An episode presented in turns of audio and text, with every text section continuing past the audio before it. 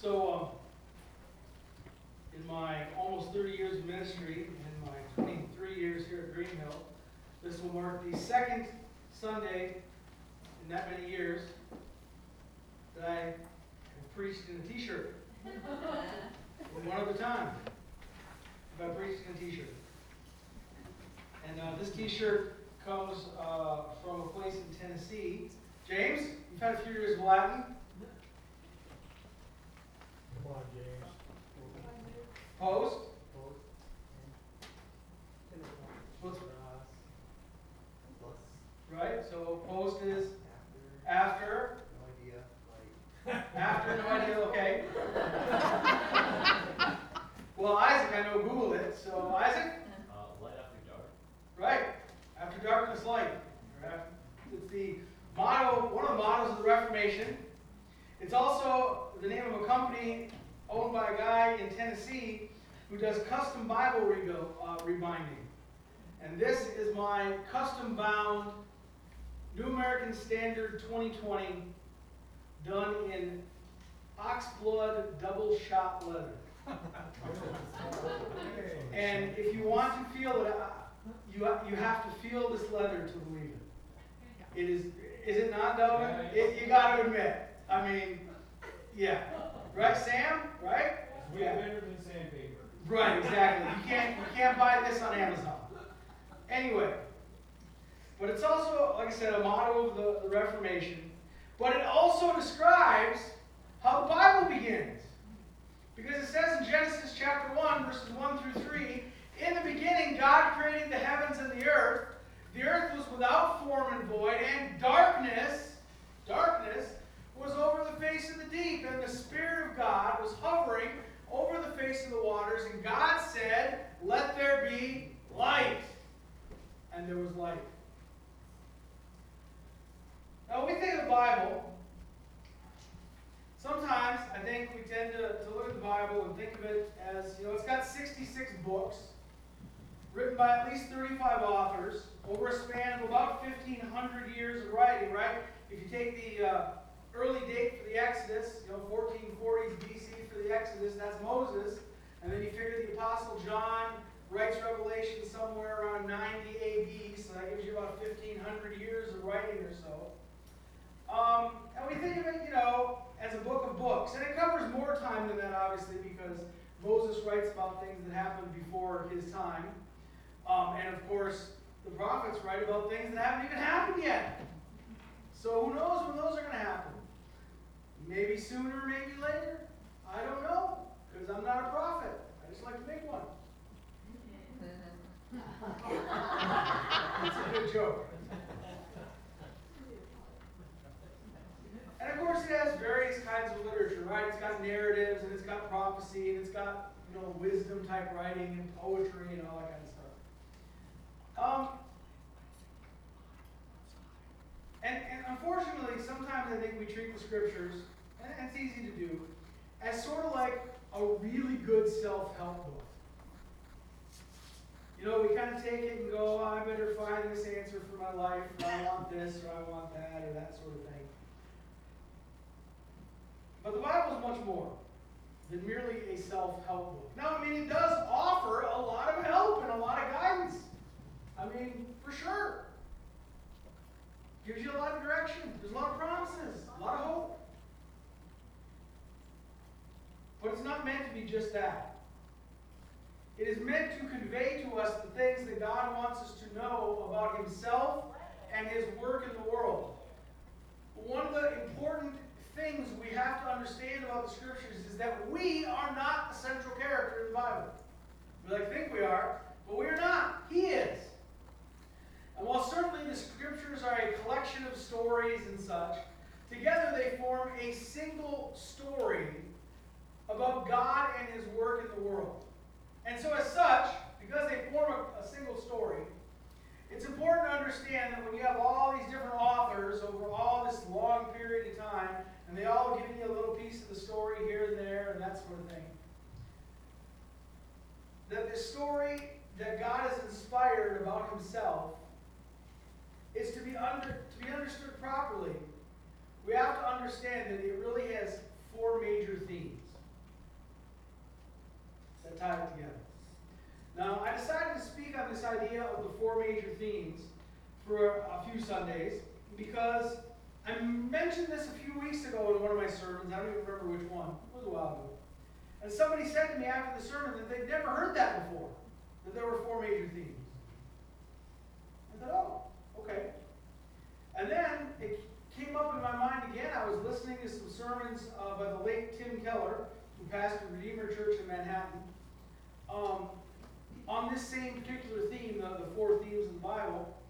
Um, and I was like, oh, yeah, that's, that's an important concept. We should probably talk about that. And I, I even borrow a few of his ideas and concepts to help us all out. And so I hope in our, in our few weeks on this, what I think is a very important topic, uh, I pray that it'll be used to help every one of us just to understand our Bibles a little more. When we come to our Bible, what, what are we looking at? And how can we understand it more and understand more of God's work in the world? So, what are the four themes of God's story? Everything on pages of Scripture in some way connects us to one or more of the four themes that are the overarching themes of the Bible creation, the fall, or sin, redemption, what we're going to do about sin, or God is going to do about sin, and restoration, or as some like to call it, recreation. Now, creation has to do how did everything get here? But it's much more than that. Creation has to do not just with kind of a how did everything get here, because that is to kind of reduce it to just a sort of a, you know, sort of science versus the Bible sort of thing. It's much more than that, actually. Creation actually has to do with why. Why is there anything here? Why does that origin matter? Why does it matter that there's a God who creates? Especially in light of those three other themes. Creation also has to do with God revealing himself, which is sometimes why this theme is also just called revelation. That the creation is just part of God's revealing himself. God creates a universe that communicates about himself. What does Psalm 19 say? It talks about the heavens declare the glory of God. John chapter 1, Jesus is called the Word of God. Well, what does a word do? A word communicates. Jesus communicates to us something about God. Hebrews 1 tells us that in these latter times, God has spoken to us through who? Jesus. That Jesus is the pinnacle of God's revelation to us about himself. And Jesus himself says that, right? What does he say in John? If you see me, you've seen who? Father. The second theme, the fall, explains what happened to that creation that God created, and then explains its present state and why redemption becomes necessary. Fall happens and creation is damaged. And in fact, it makes it difficult for God to communicate about himself. And then the fall and that subsequent redemption become further ways God is able to communicate as he creates a path through history to bring us to the pinnacle not only of his self-revelation, but the ultimate expression of his desire to relate to people. And that's, of course, the person of Jesus. And so we see that in redemption then, how God has been working in history to move his creation back toward the, the condition it was originally in. Now, it's very important. Redemption shows us that unlike the deistic beliefs that many of our American forefathers held, God is actually purposefully working in history, both for and through his people to bring redemption. Remember, deism is the idea that God created everything and he sort of just spun it up like a, making a watch and then turned it loose and no longer intervenes in any way. And that was the predominant view of most of our American forefathers. I, I know we like to think that they were all like, you know, super Christian, but they weren't. They were actually more deist in most of their beliefs. Uh, many of them, not all of them, many of them more deist in their beliefs. And they didn't really think of God as intervening directly on a regular basis in his creation. But redemption tells us that God has never stopped interacting with all that he created, and he's actively at work bringing his plan for the ages to completion.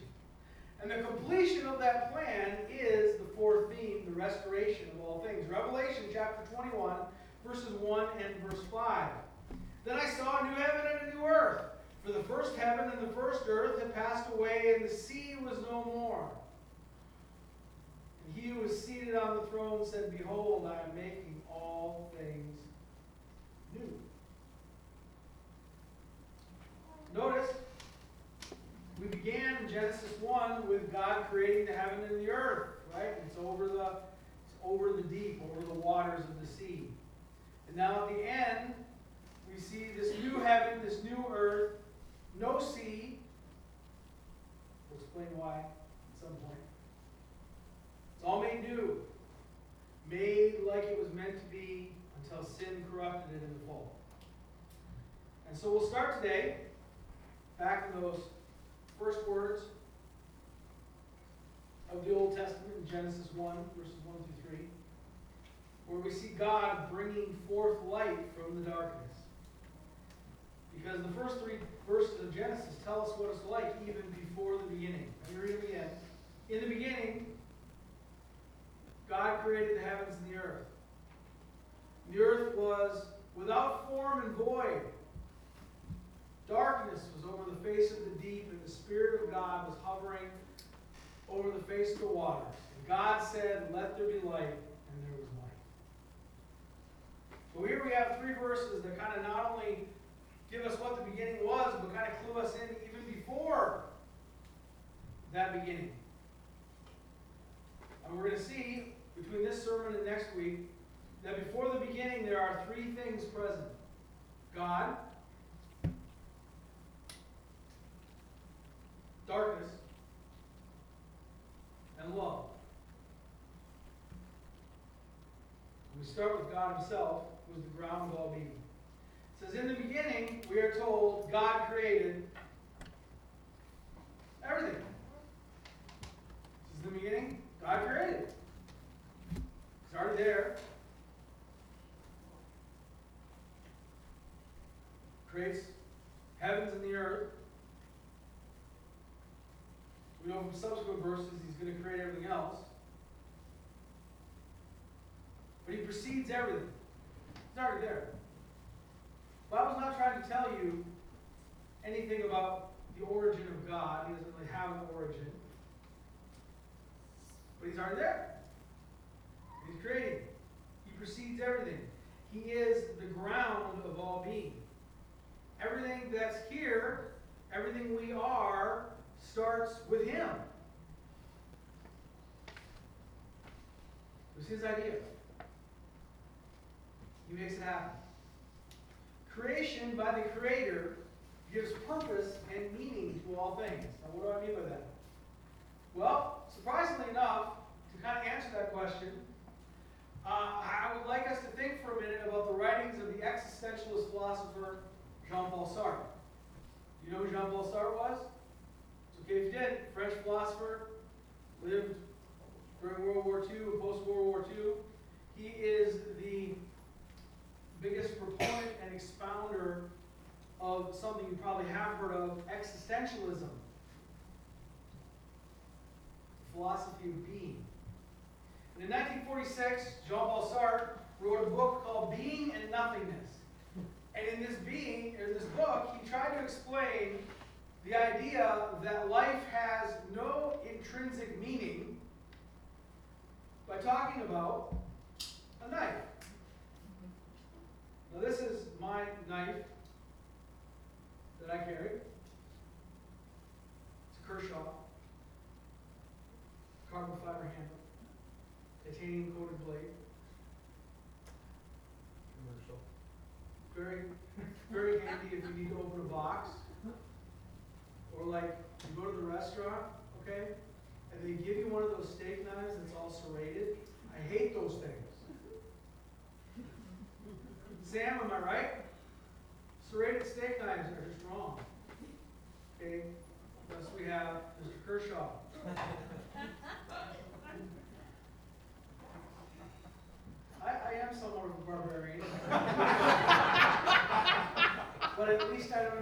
My wife by just picking up my steak and sticking it in my mouth. Okay, Did you wash it before you used it? occasionally. I mean, just lick it off. Now, in Sartre's illustration, he talks about the knife. He's actually talking about a letter opener in, in his illustration. It has meaning and purpose because it was clearly created for something. We know you have a knife. What's the purpose of the knife? It's to cut something, right? When you have a knife, somebody created it for the purpose of cutting things. Cut open a box, or if you shoot a deer and you gotta gut the deer, or whatever it happens to be, okay? You need a knife for all these things. That's its purpose. Someone sometimes said, hey, I really need to cut something, so I'm going to invent a way to cut it. And they made a knife. And then, of course, over time, we refined the knife. And it was created for that purpose. And he argues then from that idea that you can look at a knife and you see its purpose because someone designed it that way. But because, because remember, he's starting with the assumption there is no God. And that's important. Because there is nothing that designed or created the universe or people, the universe has no purpose and we have no purpose. According to Sartre, since there's no creator, there was no one to create us have a purpose or to have any meaning. There's no purpose or meaning to the universe because there's no one to create it. So then the Bible comes in and we look at that and we go, well, what if there is a creator then? Using Sartre's own argument, if there is a creator, which there is, because in the beginning God, life has meaning and purpose. Now, it may not always be directly apparent what that meaning and purpose is. It's not like a knife, right? I mean, a knife, you know what a knife's for. That's easy.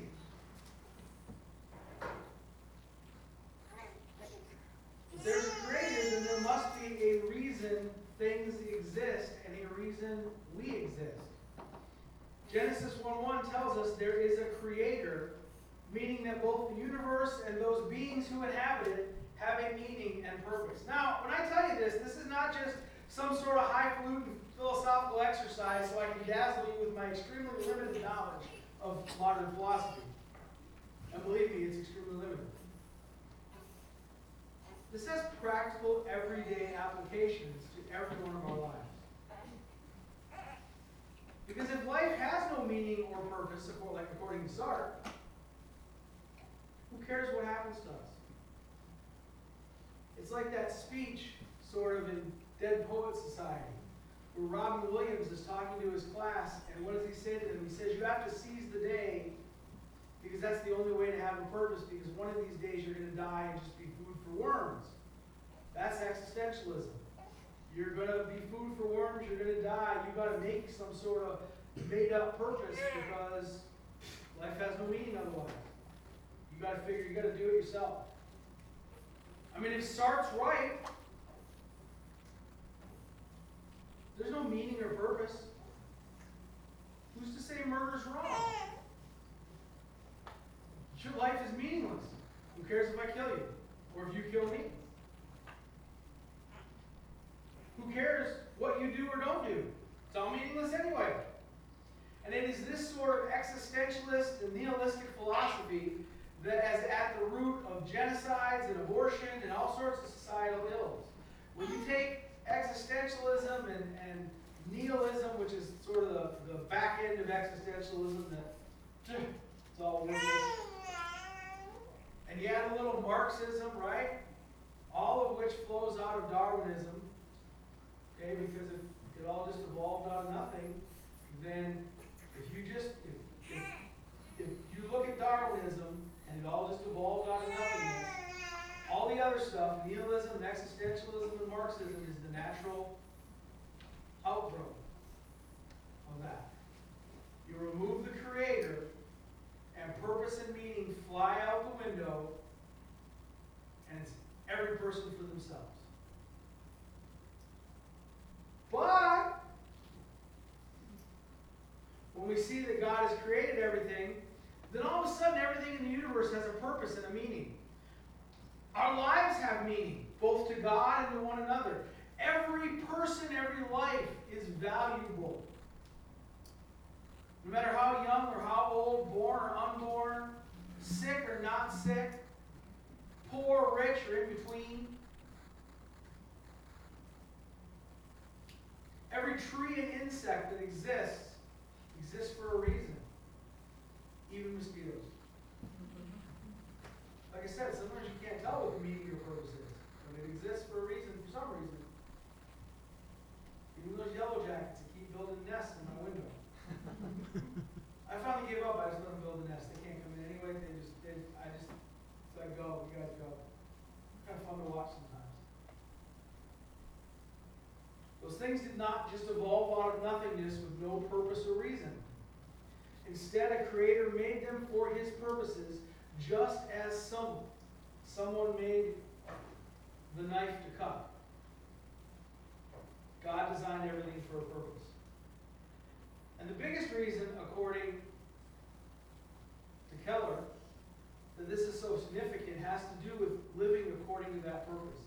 Everything in the universe finds its greatest fulfillment and freedom in living according to its design and purpose. Now, Keller uses the example of a hawk. Now, we're not talking the hawks that are 70 miles south of us, because I've looked at the preseason rankings and I'm not so sure they're, purpose is great. I mean, I hope so, and hope does spring eternal.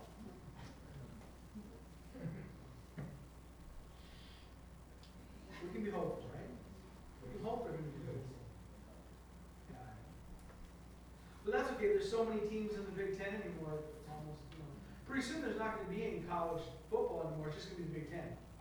Every team will be part of the Big Ten, anyway. Some of you know what I'm talking about. Think about a hawk, here's a picture of a hawk, red-tailed hawk. A hawk is designed to fly and to soar and to hunt from the air.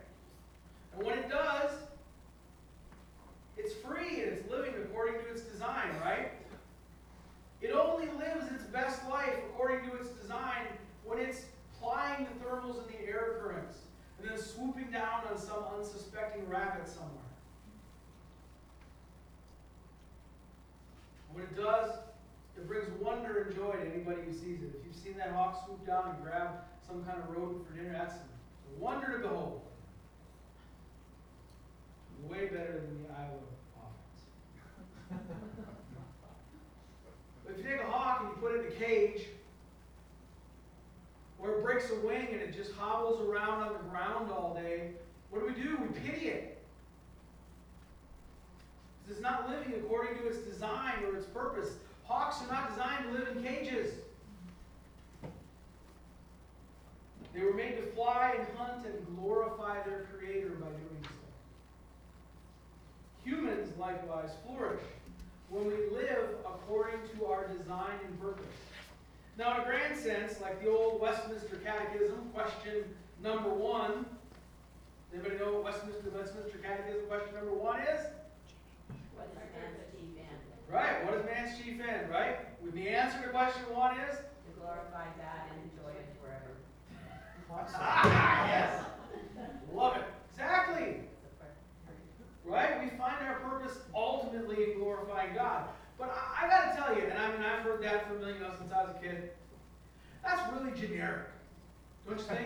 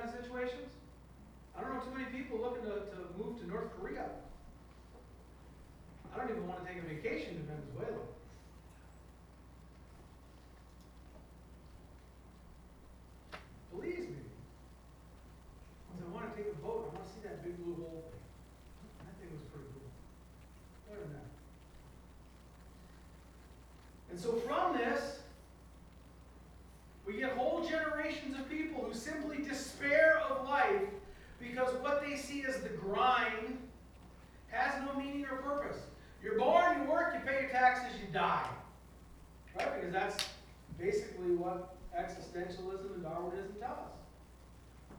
I mean, maybe you have some fun along the way by partying or getting drunk or whatever it is. But anything that interferes then with finding pleasure, because if there's really no meaning to life, no higher purpose, no design, then I just got to find pleasure in whatever is in the moment. And anything that interferes with finding that pleasure needs to be done away with, right? Like an unexpected baby. And life is meaningless, so maybe we just numb ourselves to the pain. Because that's all you got left pretty much at that point. But God, as the ground of being, gives us meaning and purpose because we are designed by Him for meaning and purpose. When we're living according to that meaning and purpose, we experience joy and pleasure and hope. Like the hawk soaring on the thermals. We experience the good life that God designed us for. Now, the second thing I pointed out at the present, or at the beginning, was present at the beginning, is darkness. And out of darkness there would be light. Let's go back to Genesis real quick. The earth was without form and void, and darkness was over the face of the deep. And the Spirit of God was hovering over the face of the waters, and God said, Let there be light, and there was light. And when we read these lines, I think we read over them, I mean, probably most of you, some of you have been in church longer than I've been alive. And so you've read them a million times, and you've heard them a million times, and you think about them, and you don't really think about what it was. What does it really mean that the earth was formless and void, and there was darkness? What did that, what that have meant to the ancient Hebrews? When this was written, when Moses wrote this down, what would that have meant? Because it's not so much a commentary on the physical state of matter that God created. I mean, that's there too, but that's, that's not the primary point here. It's a commentary on the entire state of the universe before God fashions it with design and purpose and meaning. Formless and void are meant to convey the idea of chaos and confusion and meaninglessness. Darkness over the deep, which that word deep there is the same word, same Hebrew word as the word for sea. Darkness over the sea conveys the idea of something to be feared because of its disorder. The ancient Hebrews, you must remember, were not a seafaring people. They feared the sea and open water. You put together, you put all this together here, the idea is that before God takes the formless creation, the void creation, the, the initial chaos, before he takes it and applies his design and his purpose, that it's a messy and disordered, confusing, fearful place. But God comes to that, and he speaks, and you notice what is the first thing he calls into being? The lux. The light. What does the light do? It dispels darkness. It begins the process of bringing order to the creation. God speaks into the initial primordial chaos that he's brought about, and he begins to bring order. Genesis 1 4 and 5 says, And God saw that the light was good. And he separated the light from the darkness, and he called the light day, and the darkness he called night, and there was evening and there was morning the first day. And so this is the first act now. God's brought matter in the universe, the heavens, the earth into existence, and now he's bringing order to it. And his first act is to bring that order, to bring glory And so the light there doesn't just, we read the light and we just think of, you know, the sun or whatever. Okay? But it's much more than that. It's a lot more than just that there can be day and we can see. It's a lot more than just God is giving us an etiology of why there's night and day in a seven day week, although that's part of this too. It is the idea that God is dispelling the disorder and the confusion and the meaninglessness that exists apart from Him. And He brings everything about according to His design. If you go through the scriptures, almost always, about 90% of the time, darkness is associated with bad things.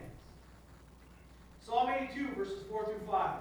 The psalmist writes, Rescue the weak and the needy, deliver them from the hand of the wicked.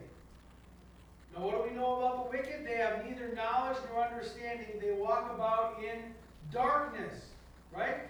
The wicked walk about in darkness because they've rejected the Creator.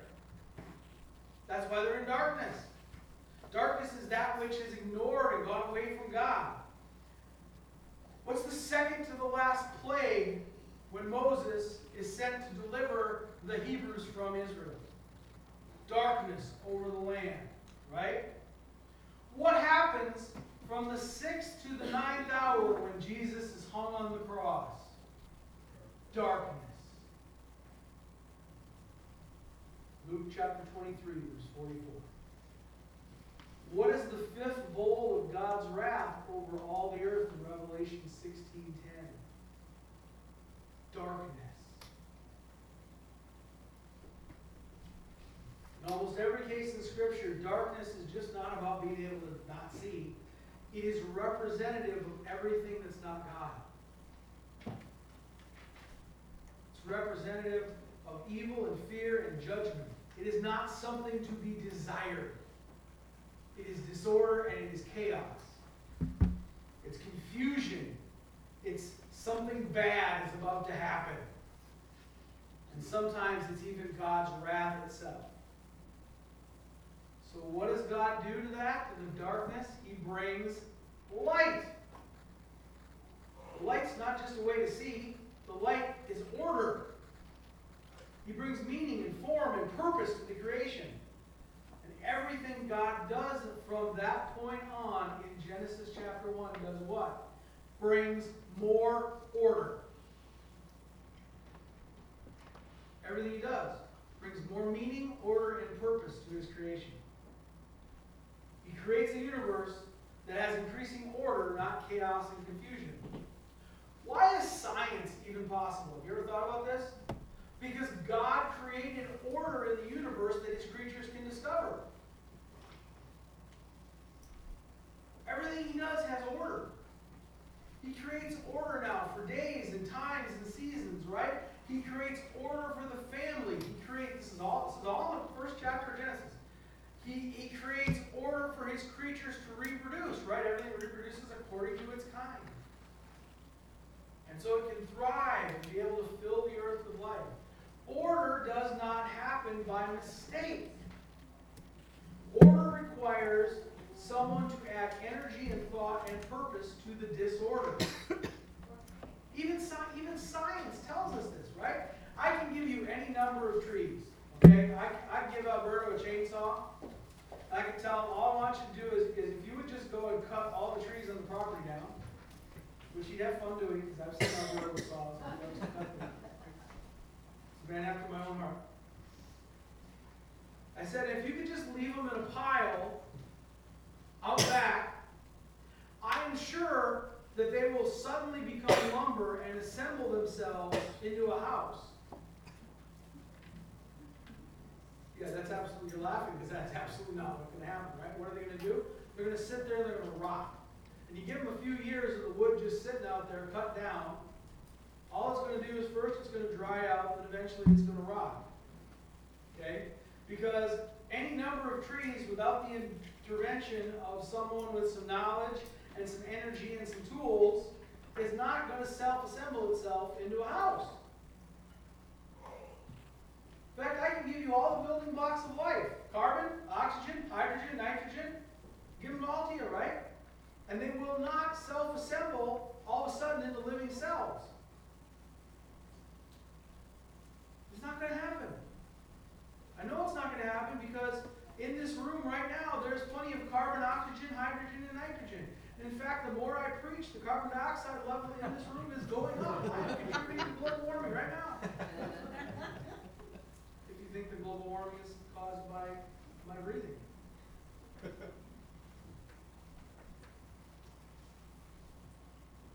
Some outside force and intelligence must act on them to make life, right?